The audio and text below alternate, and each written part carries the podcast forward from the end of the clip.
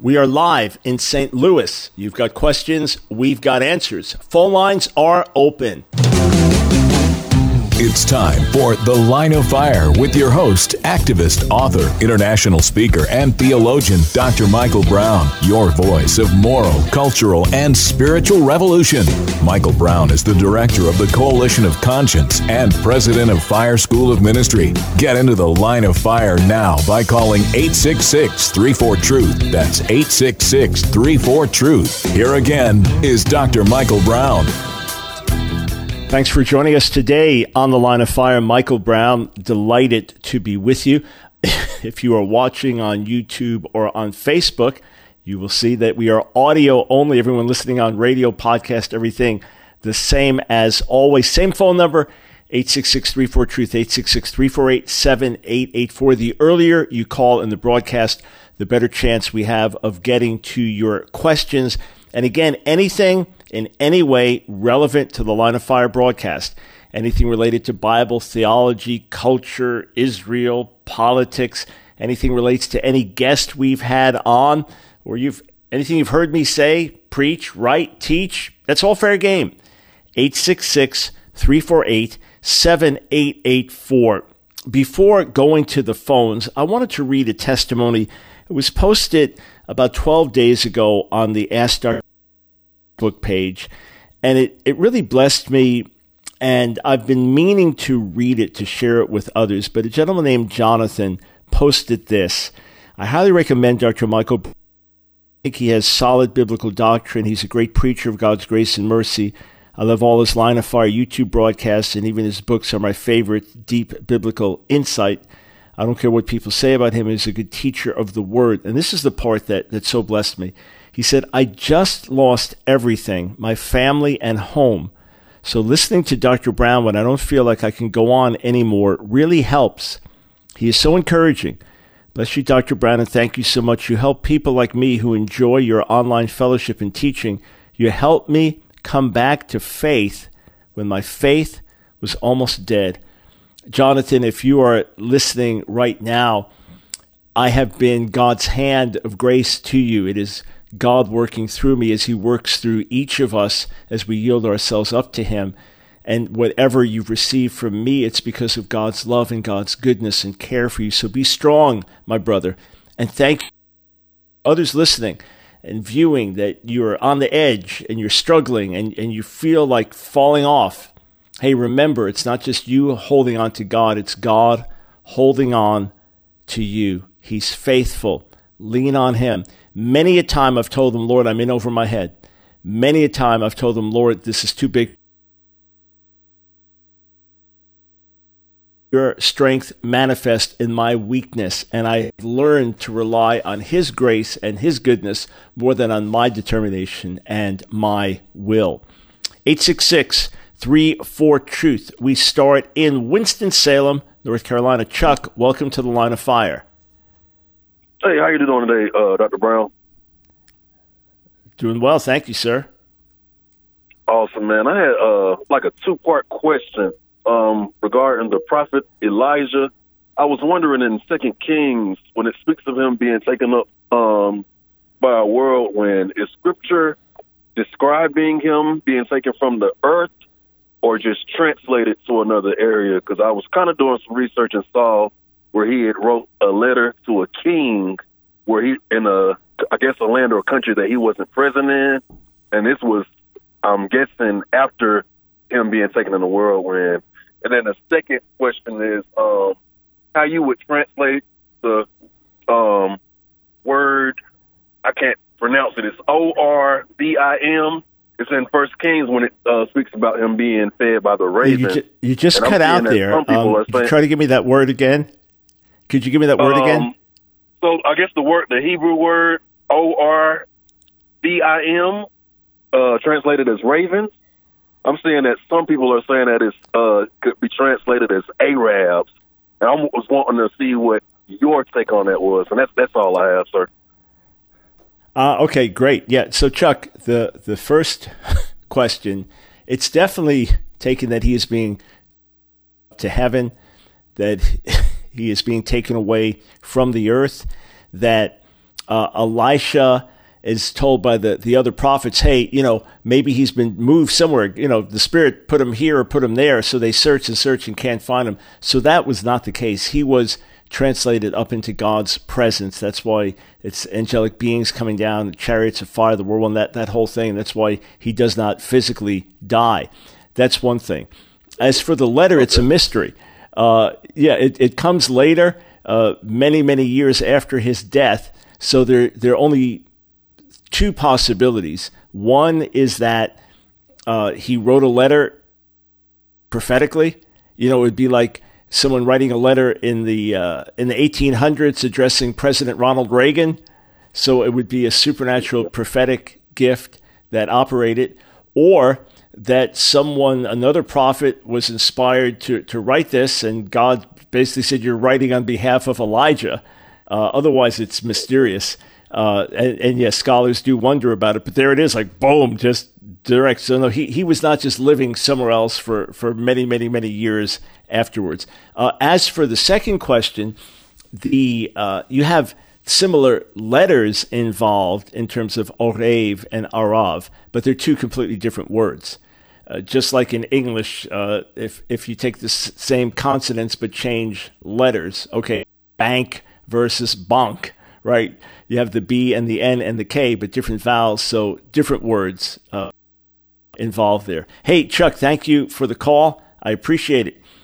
866 34 Truth. We go to Denver, Colorado. Manny, welcome to the line of fire.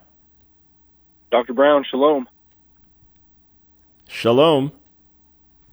Hey, um, I have a question for you on Go ahead. 1 Corinthians 7.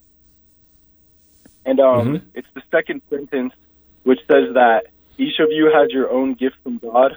One has this gift, another has that.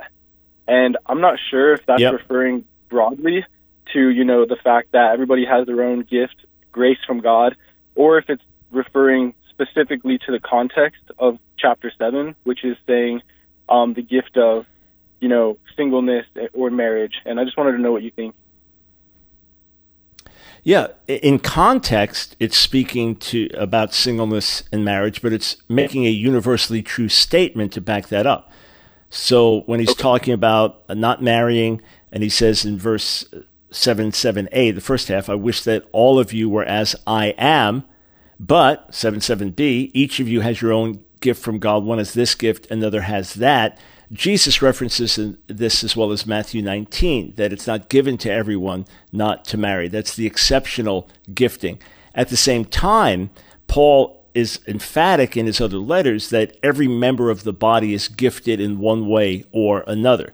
So in this case, he's speaking in the context of marriage and singleness, but in the context of giftedness, uh, you know, for example, in 12th chapter, he talks about how the manifestation of the Spirit is given to each member of the body, but for a different purpose. Or in Romans 12, Yep. how the body has many different members, each one unique, and each of you has a specific gift. So he's making a generally true statement, but with specific reference there to the marital issue. Okay, that's awesome. I, I was uh, just really curious, and um, that makes me pretty happy as well because I like to think everybody's unique, and that was a pretty important verse to me. And so I just um, was caught a little off guard that it was referring to possibly only two things. But um, thank you very much for your help. I appreciate it.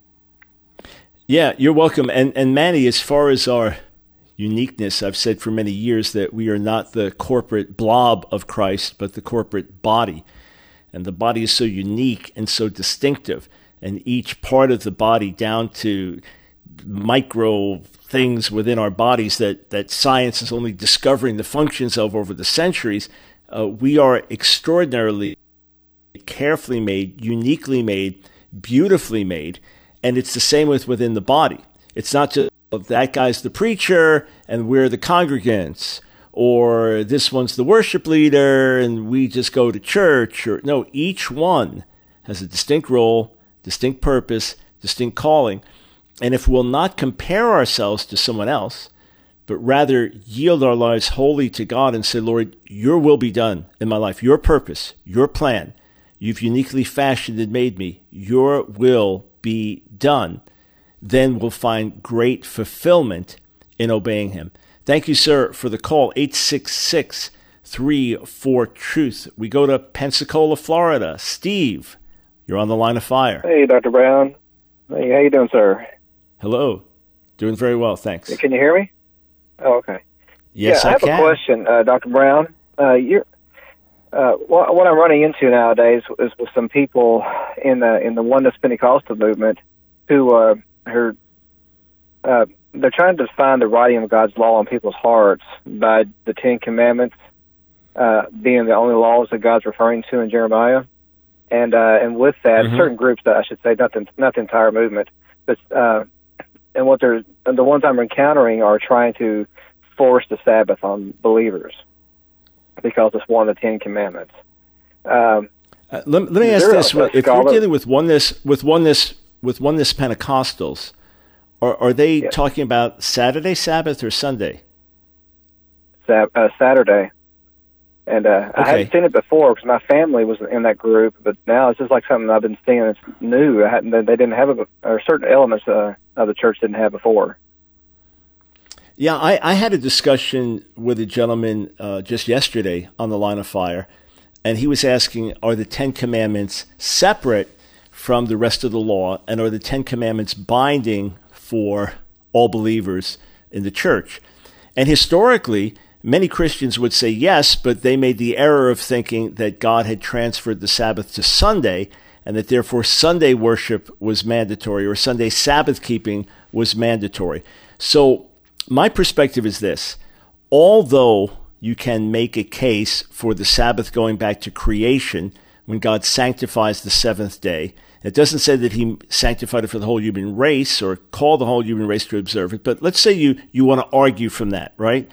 What we know is by the time you get to Exodus 16, that the institution of the Sabbath is something new for the Israelites fresh out of bondage in Egypt. They certainly were not keeping a seventh day Sabbath when they're in Egypt. And then when it's given as one of the Ten Commandments, it's given as a sign to keep Israel from the rest of the nations. Uh, that's reiterated in, in the book of Ezekiel as well. So obviously, the rest of the world was not observing this. In fact, scholars even debate where the idea of a seventh day Sabbath came from because you don't have it uh, in the ancient world. And there's nothing logical about it. It's one thing to have a lunar month, you know, the month coincides with the cycle of the moon, and then to have a solar year. Uh, but where do we get seventh day Sabbath from? Uniquely given by God. All right, we'll finish on the other side of the break. Stay right there.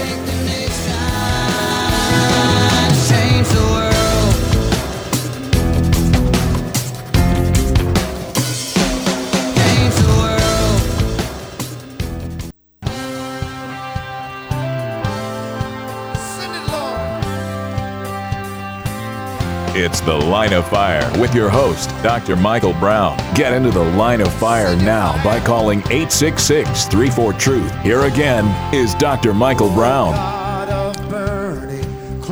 Welcome back to the Line of Fire. Michael Brown here, 866 34 Truth, coming away live from St. Louis. Friends, ministering through this weekend at Grace Church in, uh, in Maryland Heights, right outside of St. Louis. A Friday night, I believe, is young adults meeting, maybe another location, not sure. You can check my itinerary.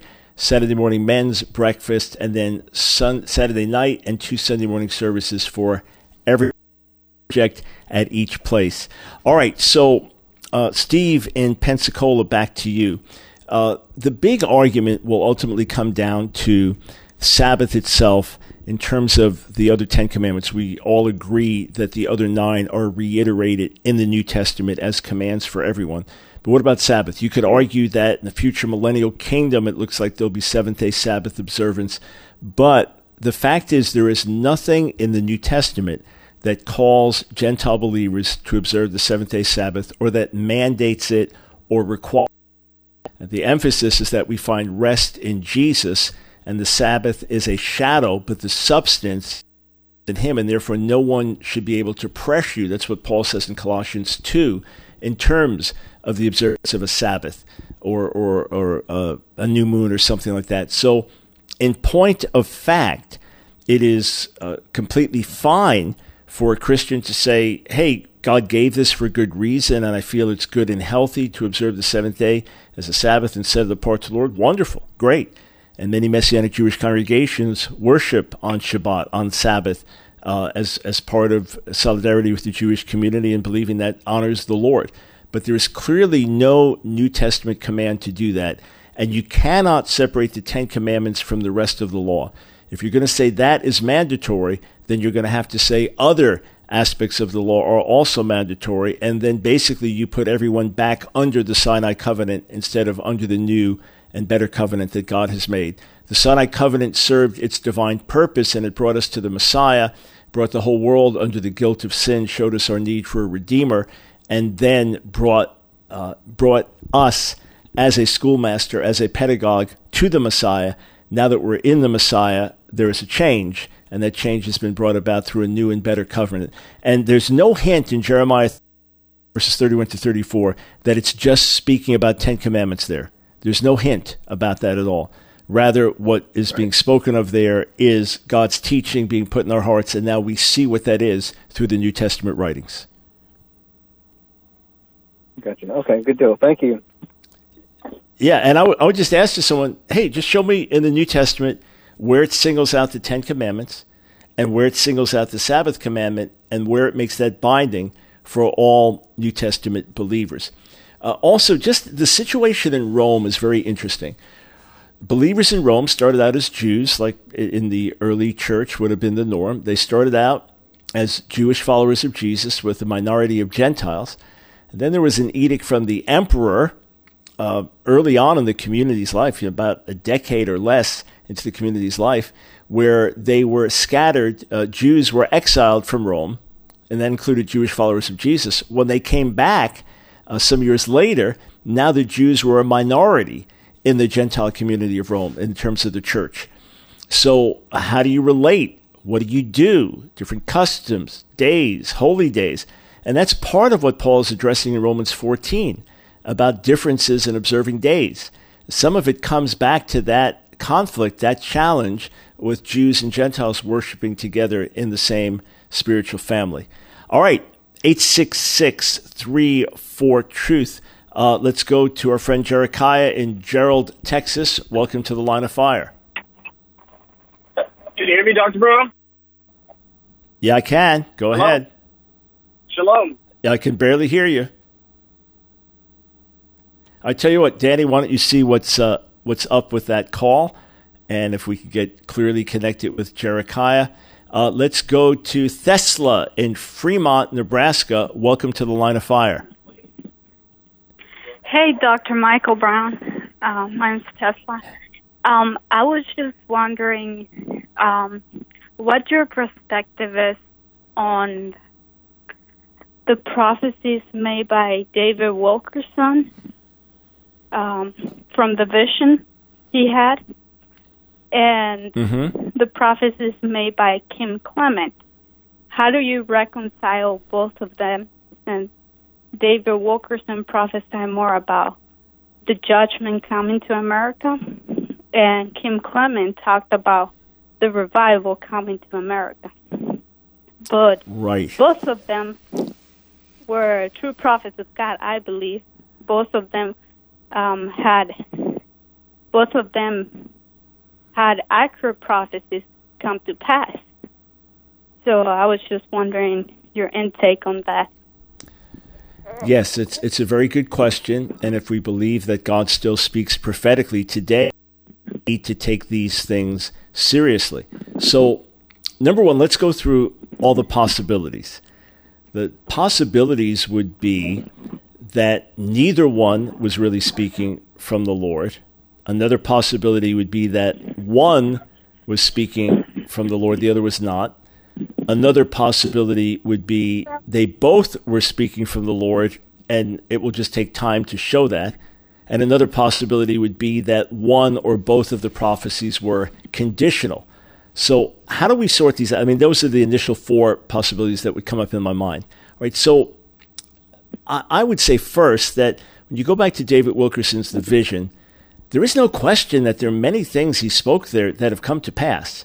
I, I went and looked Yeah. back at it, oh, within the last couple of months, and and it was it was really it was really striking. it was striking to see how much he had spoken back then. So you're talking, what was it, the early 80s, uh, has come to pass.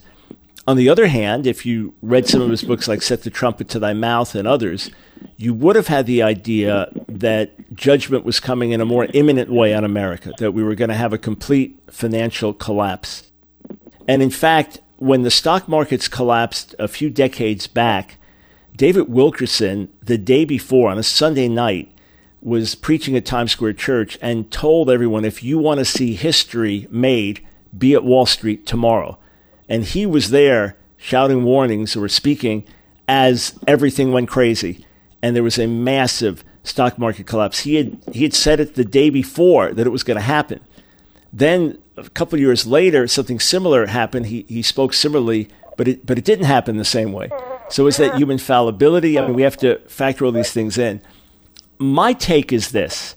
I know that Kim Clement had the, the Trump prophecy uh, earlier on, and uh, that is one that everyone's pointing to. So we shall see in terms of that. Will he be elected a second term? Will he emerge from the White House as a praying man, going in as a non praying man, and emerge as a praying man?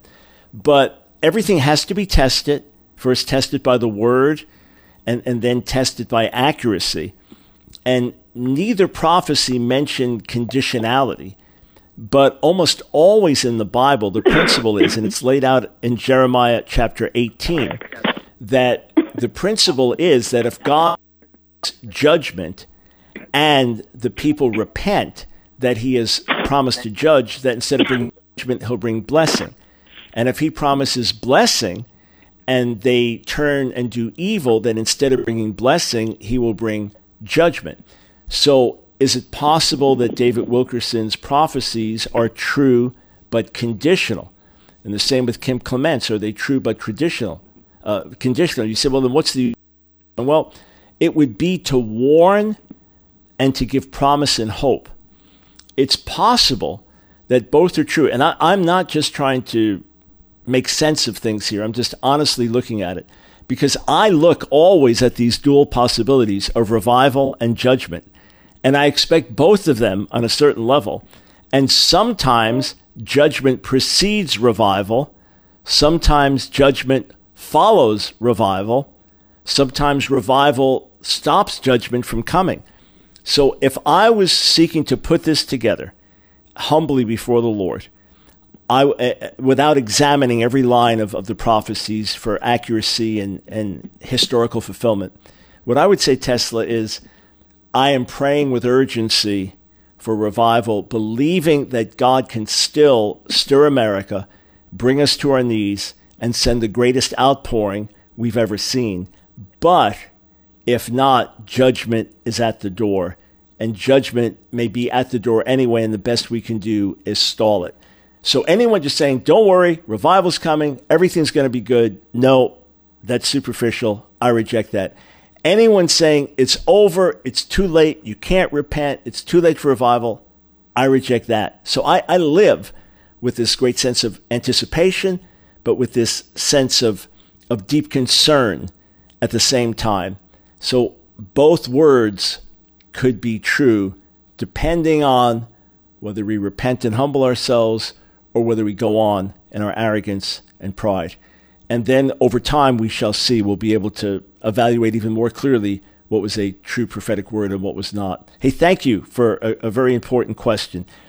866 34 Truth is the number to call. Hey, friends, do you get my emails?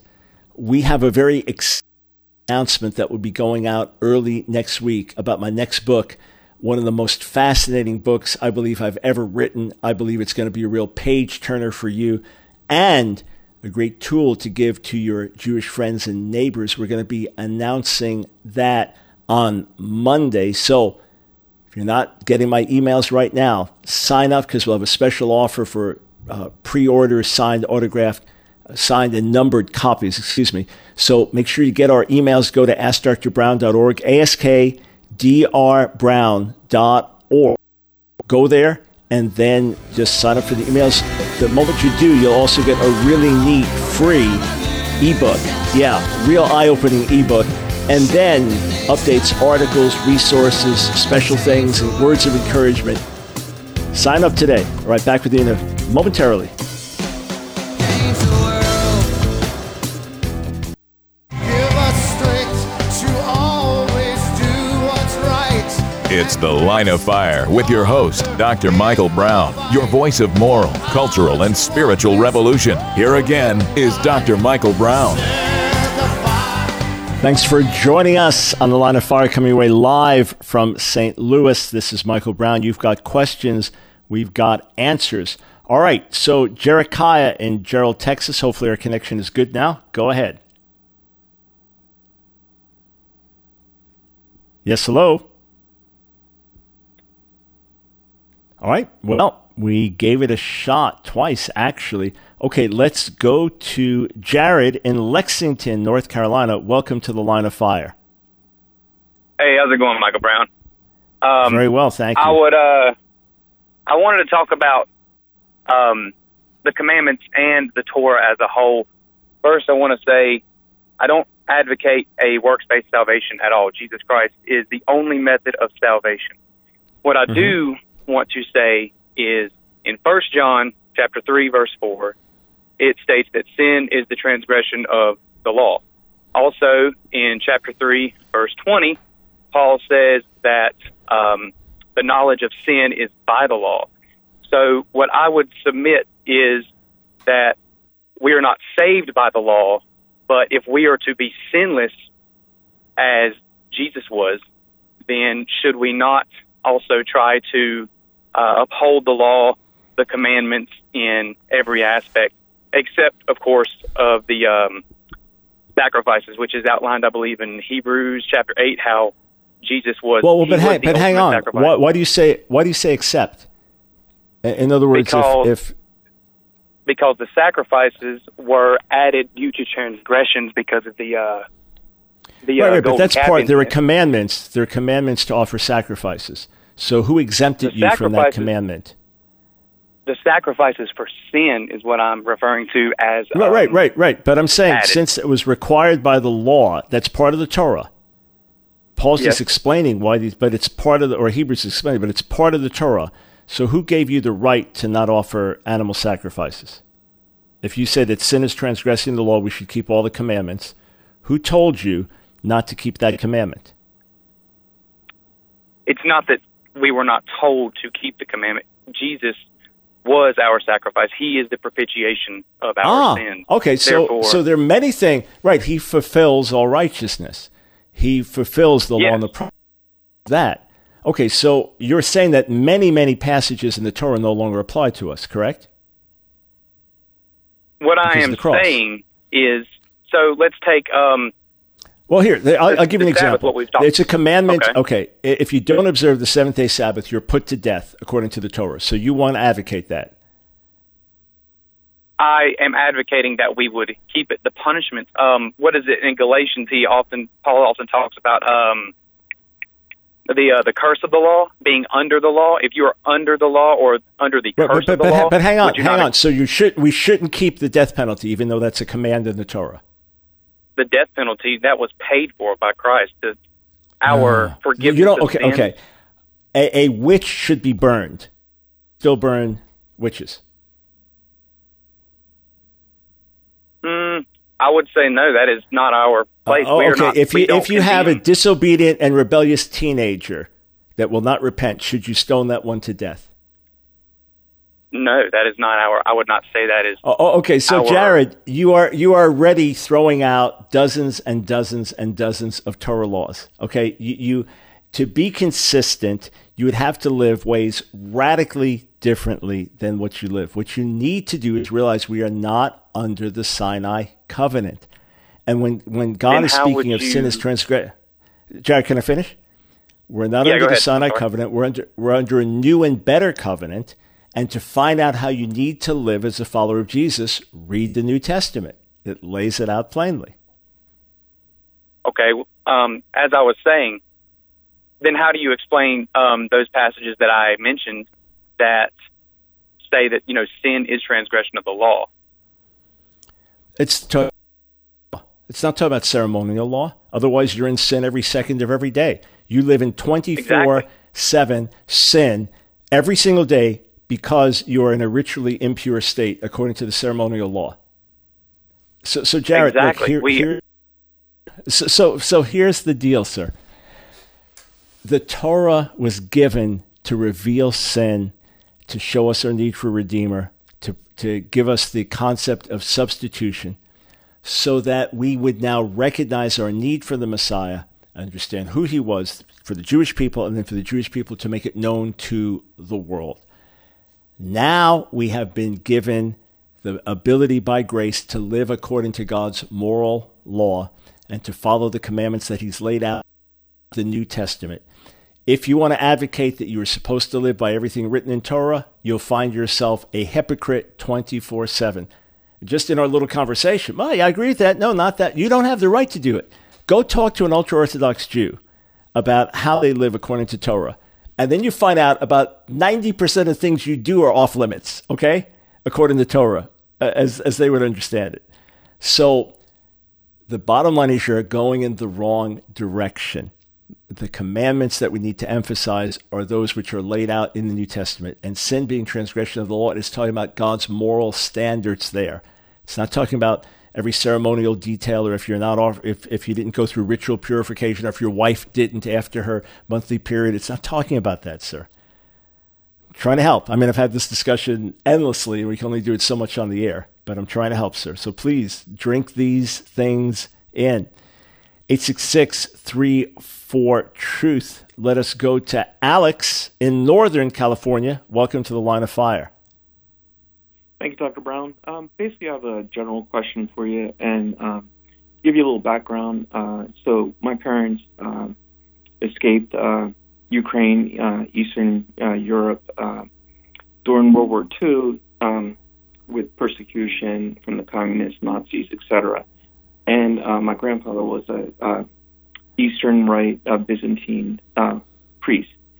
And um, my question is so basically, I was like raised through both Latin tradition and Ukrainian uh, Eastern Rite, and um, and then uh, you know Jesuit college, etc.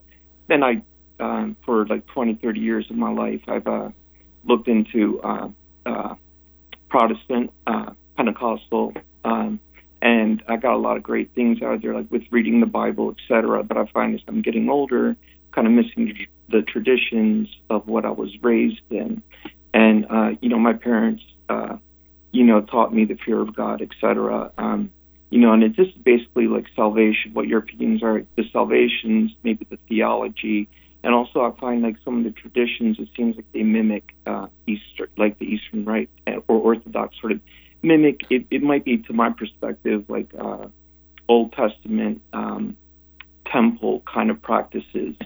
Uh, what is your opinions? Can people find of the theology, and can people find salvation within that um, branch?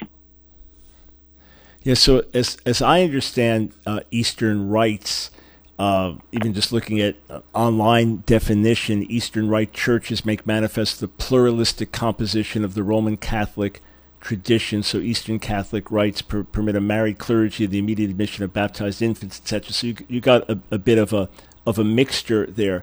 Here's here's what I would say, Yes. sir, because this is a journey that you're going to be on between you and God. I would read through the New Testament over and over this year. Finish it, read it again, finish it, read it again, and ask yourself what are the fundamentals? What are the non negotiables? What are the things that I must believe and must adhere to and must live out to be a true follower of Jesus? That's number one. Then, number two, look at the description of the church in the New Testament, obviously with warts and blemishes, but look at the life of the Spirit, the importance of the presence and work of the Spirit. Look at what seemed to be reflected as important in, in services, in, in public worship. You know, look for those things. And then look for the marks of what it means to be a follower of Jesus, how we are to live, what should be reflected in our lives. And then I would look for community that most seems to be in harmony. Uh, for me, I'm in. I am much more at home in a more of a free flowing service and a service where the Holy Spirit can, can move and work and speak, as opposed to a more traditional service or liturgical service. But I certainly understand that there, there would have been liturgy in certain parts of the early church, especially in certain Jewish settings, that certain things that I'm not as at home with, others will be more at home with, and vice versa. But the non negotiables, that's what's the big thing to me in terms of the fundamental beliefs about who Jesus is, about what he did on the cross, about what it means to be his follower, ab- about the working of the Spirit today, about the foundational nature of the Word of God, of what committed Christians look like and how they should live. Those are the big things to me. And ultimately, if there was a community of believers that loved the things of God, that loved the working of the Spirit, that were truly sold out for Jesus, living out the gospel, and their expression in services included a good amount of liturgy, and, and it was either that or some Pentecostal church down the block that was loose on doctrine and, and, and loose on commitment, I'd be more at home in the liturgical setting. But work out, as you understand the word, what the most important non negotiable fundamentals are, and then build out from there. And make sure it's not nostalgia that's pulling you back to some older memories. Make sure it's, it's truth content and spiritual content that's pulling you, not nostalgia. May the Lord guide you, sir. Thank you for asking the question. 866 34 Truth. Let's go to Stephen in Los Angeles. Welcome to the line of fire. Hi. Hello. Can you hear me? Yes. Yes, I can. Hey, thanks for taking my call. Go ahead. Uh, I've been studying Emanuel Tov's book on textual criticism of the Hebrew Bible, and I'm curious Yep. about one of the observations he makes, uh, which is corroborated in the, the footnotes of my Oxford English, uh, the Jewish Study Bible, Oxford edition. And it's in, regards to uh, what seems to be a significant textual variant in reference to Deuteronomy 32:8 and 32:43, which you're probably already Yep. familiar with.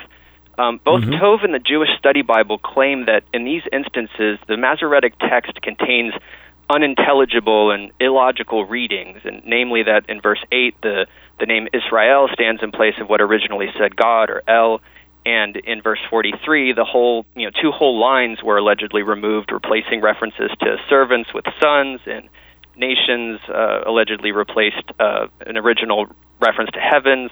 Um, and supposedly, these corrections, among others, were made by early editors of the so-called Pro- Proto-Masoretic text in order to eliminate what may have been perceived as polytheistic imagery. All right, stay, stay right there, and we'll, we'll come back to the rest of your question on the other side of the break.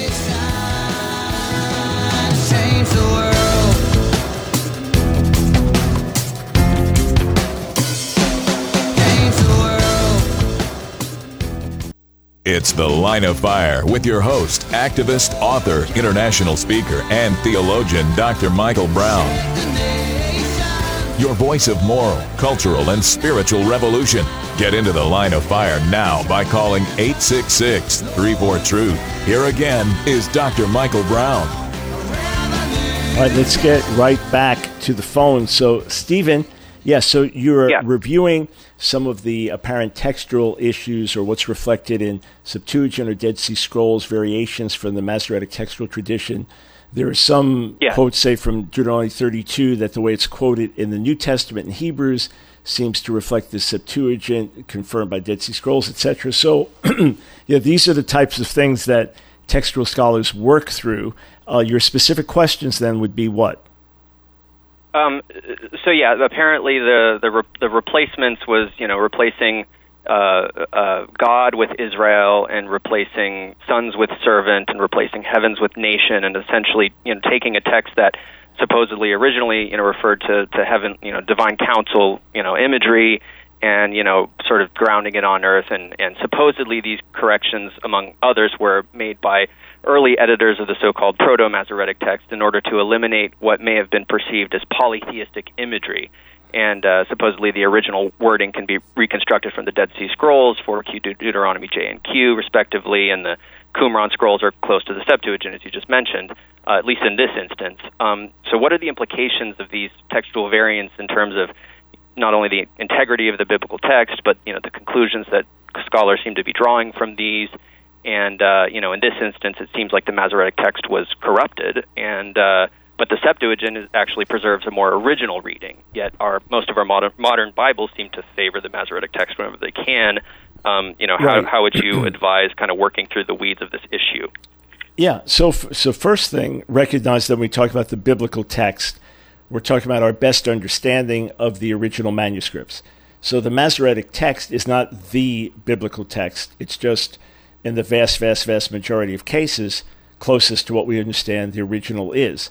The same way with New Testament texts, we have an abundance uh, to sift through, and the question is which most accurately reflects the original reading. And overall, in terms of major doctrinal issues, the the variants are, are very, very minor and very, very rare. So by the biblical text, we're looking at the larger complex of what's been preserved, including the Masoretic textual tradition, include and even there you have thousands of manuscripts that aren't all in perfect harmony. Uh, then you have the Septuagint, you have the various uh, other translations, be it Syriac, be it Latin, be it Aramaic. Uh, then you have manuscripts preserved and things like that. So you're you're looking at the larger picture, and textual criticism, so-called lower criticism, is going to put all these pieces together and do its best to come to conclusions. That's the first thing. The second thing is ideologically, you have to ask why, if there was an attempt to change things, were not many, many other verses changed, like Exodus 15:9, who is like you, O Lord, among the gods, or Exodus 13, Well, where God the, is going to bring the examples that Tov adduces are Psalm 82 and 1 Kings 22:19. You know, he he he simply Right, exactly. points out So you that still it have the- changed right. here, but it just wasn't changed everywhere. Exactly. So the question is why one place and not another? So that's a that's a larger question that scholars then have to take into account. You also have the principle of what's called lectio difficilior, which is that the more difficult reading is the more likely. In other words, that a scribe will not go from clear to unclear, but from unclear to clear. In other words, well, that doesn't make sense. I think it's this is what it originally said, and they make that clarification. So why would the scribes, Masoretic or Proto-Masoretic scribes, change a clear text to something unclear? That becomes another issue. So you just have it, what what you have to do is look at all the evidence, look at all the arguments, and then do your best to come to a conclusion. That's what scholars do. When you then look at, say, 10 major English translations today, and you see where they go, then you look at commentaries, you say, okay, this seems to be the majority view, and either way, these are not life essential doctrinal issues. Because we do know that there were considered other gods, but they were not God the way God is God. They were created beings and they served in certain capacities. And God said, No, I rule over all of you. And, and then he cast down the corrupt angelic beings and things like that. Uh, do you ever use the, the NET Bible online? Um, I do, yeah. Well, I have the full Yeah, so- notes edition as well, which is Yeah, great. okay. So what I'd encourage you to do is is look at their assessment and their arguments verse after verse after verse. That's going to give you a good scholarly but balanced perspective. And it's also going to give you a perspective that's happy to deviate from certain evangelical norms uh, and, and customs. In other words, it's not, it's not afraid to say, well, we, we differ here. Uh, so you have those full notes. But bottom line, Stephen, is when we're translating from the, uh, when we're looking at the text of the Hebrew Bible, overwhelmingly, we are looking at what has been preserved in the Masoretic textual tradition. Sometimes you have to take the vowels away or the cantillation marks, the accents, take those away because those, those are put in place later, but they reflect earlier traditions. You have to sift through that. Then you have to look at all the evidence that God has graciously preserved. And here and there, it's going to change our understanding of a verse, or it's going to change our understanding of a word. But it's not going to change our overall understanding of all the fundamentals that God has laid out in Scripture. But you're looking at the arguments, you're understanding the issues. This is what we deal with as scholars, and then we do our best to make decisions in a quality way in producing new translations. And the variations overall are rare and minor. Uh, if you have further questions as you're working this through, feel free to write to us as well, and some of our scholarly team will be happy to, to answer you in more specific depth on these questions. Thank you for the literate call and for your study. I appreciate it. 866 34 Truth. Let's go to San Diego, California. David, you are now on the line of fire. Hey, Doc, what's up, man? Hey, man. How you doing? Hey, hey. So this question will be a lot easier compared to that last guy. It was a difficult guy, but so what? What was the difference between a Jew and an Israelite? And then what did a Jew call an Israelite that wasn't a Jew? Like, what was the term for that? Uh, yeah, I, actually, this is a pretty good question too. The last one was excellent. This is a this is a simpler but deep as well. Okay, originally an Israelite was any of the twelve tribes of Israel. Okay, so if you were from the tribe of Judah, if you were from the tribe of Levi, if you were from the tribe of Manasseh, you're an Israelite. Um, the ten northern tribes of Israel, and largely scattered, uh, many of them individuals now come and become part of the, the kingdom of Judah. And now, with the restoration of the Jewish people, or the, the, the kingdom of Judah is exiled by the Babylonians. With the restoration of the exile, they then come under Persians as the province of Yehud. Okay? So, a, someone who lived there, or someone who's from the tribe of Judah, would be a Yehudi, which is now a Jew. So originally, it would have referred specifically to a Judean, to someone of the tribe of Judah, but now it referred more broadly to all the Israelite people. Uh, all the 12 tribes were represented within this concept of Jew. But you can even see, like in, in the books of Nehemiah or Jeremiah, that the term Jew is used to single out a certain group of people, Judeans, separate from the rest of the Israelites. So it'll actually talk about the Jews, and they're a separate category. But by the time of the New Testament, speaking of Israelites, speaking of Jews, is basically synonymous. And if you want to be specific, you could say I'm of the tribe of Benjamin, like Paul does. But he would identify both as an Israelite and both as a Jew because the terms have now been merged together. So hopefully that is helpful. And I'm going to try to grab one more call if I can. Let's see. Oh, all right. David in Dallas, we are short on time. Dive right in with your question, please. Okay, Dr. Brown. Acts 4:18 they called them and commanded them not to speak at all in the name of Yeshua. Philippians uh, 2:10 that at the name of Yeshua every knee should bow of those in heaven, those on earth, and those under the earth. Um, Acts 5:40 uh, they agreed with him, summoning the, emissar- the emissaries. They beat them and commanded them not to speak in the name of Yeshua and let them go. So what we oh, hang, here, on. Yeah. uh, so your, your your question, just because of time's sake, Okay, so I'm here- sorry. Okay. Just here, my, my question is is okay. So the the name of Yeshua is that the right name that we should be using? Because we see all these different But you're variations. not. You're not. of- But you, that name never existed. The name you're using. That's that's the the English way name of Yeshua saying it in Hebrew. It's actually no. It's actually Yeshua with an I in at the end that you'd be unable to pronounce because you didn't grow up with it. The point of the matter is that you're not pronouncing it the way it was originally pronounced. If you were speaking Hebrew or Aramaic, yes, Yeshua. Mm-hmm. If you were speaking English, Jesus. If you're speaking Italian, Jesu. If you're speaking Spanish, Jesus. That's the name. It is the same name, the one and only name that speaks of the person. The pronunciation is not the issue. Because if I say Jesus to an Italian, it's like, who's that? If I say Jesu to a Spanish speaker, who's that? If I say Yeshua to a Chinese speaker, who's that? So it is his name, the one and only name by which we may be saved, however we pronounce it. All the verses you read don't say Yeshua, they say Jesus, because those are all in Greek as we have it. So did Paul get it wrong? Because he said every knee will bow to the name of Jesus. He didn't say Yeshua. He said Jesus. That's how he wrote it in Greek to the Philippians. That's how Luke wrote it in Acts. So it is the name that we by which we pronounce it in our language, speaking of that person who alone is the Savior. All right, friends, join me in St. Louis this weekend. Check my itinerary at askdrbrown.org. God bless.